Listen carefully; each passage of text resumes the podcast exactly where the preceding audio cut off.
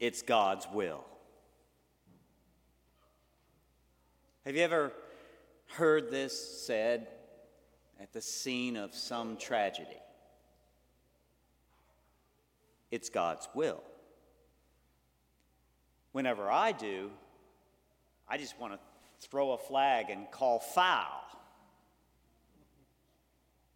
I mean, it certainly sounds pious and usually is well intentioned.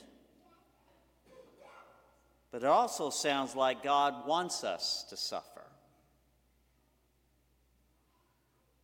It's God's will. That just sounds weird to me. I know that we pray every day, Thy will be done, Thy kingdom come. But can it be God's will that we suffer? What kind of God would we be left with if it is? Today's book of Job doesn't help. Job looks pretty good when you look at the whole book, but God comes off pretty bad.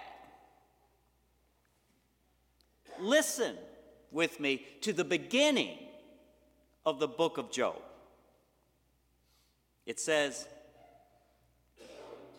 And the Lord said to Satan, Have you noticed my servant Job? and that there is no one on earth like him, blameless and upright, fearing God and avoiding evil? But Satan answered the Lord and said, Is it for nothing that Job is God fearing? Have you not surrounded him and his family and all that he has with your protection? You have blessed the work of his hands, and his livestock are spread over the land. But now, put forth your hand and touch anything that he has, and surely he will blaspheme you to your face. And the Lord said to Satan, Behold, all that he has is in your power. Only do not lay a hand upon his person. So Satan went forth from the presence of the Lord. That's how the book of Job starts. And honestly, if the story were to end there, I quit. This ain't for me. I don't want to work for that kind of God. I don't want to pray, Thy will be done, to a cold, distant test loving deity. If the story ends here, I don't want to have anything to do with God. But I'm still here because the story doesn't end there, does it? It doesn't end with Job's blank check acceptance of God's will, nor with the apostles' machine like recitation of the Lord's Prayer. The story ends with another praying, Not my will, but yours be done. Father, take this cup away from me. Yet not mine, but your will be done.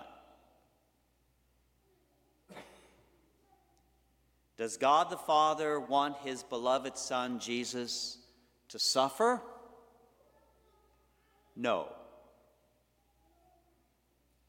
But the Father does want humanity to have the freedom to say no to God's will a freedom to say no that gives value to our yeses, a freedom to say no that can even lead to the cross for his beloved Son. Does God the Father want his beloved Son Jesus to suffer? No. But he does want the eternal sign of love that the cross becomes for all of humanity to look upon and to be healed. Just as Moses lifted on the pole that bronze serpent for the healing of God's chosen people infected in the desert. Does God the Father want his beloved Son Jesus to suffer? No.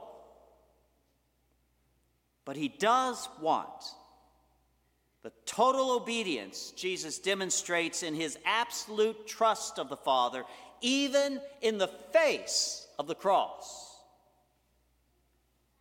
An obedience that paves the way for the liberation of all of us from sin and death, should we choose to walk that path.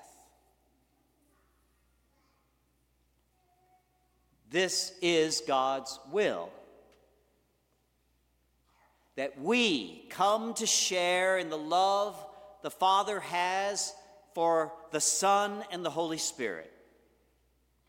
That we come to share in the love that the Son has for the Father and the Holy Spirit. And that we come to share in the love that the Holy Spirit has for the Father and the Son. It is God's will that we be one with God's trinity of love. That's what all of this is about. And when Good Friday is over, and the authorities that murdered Jesus are thinking to themselves, it's done,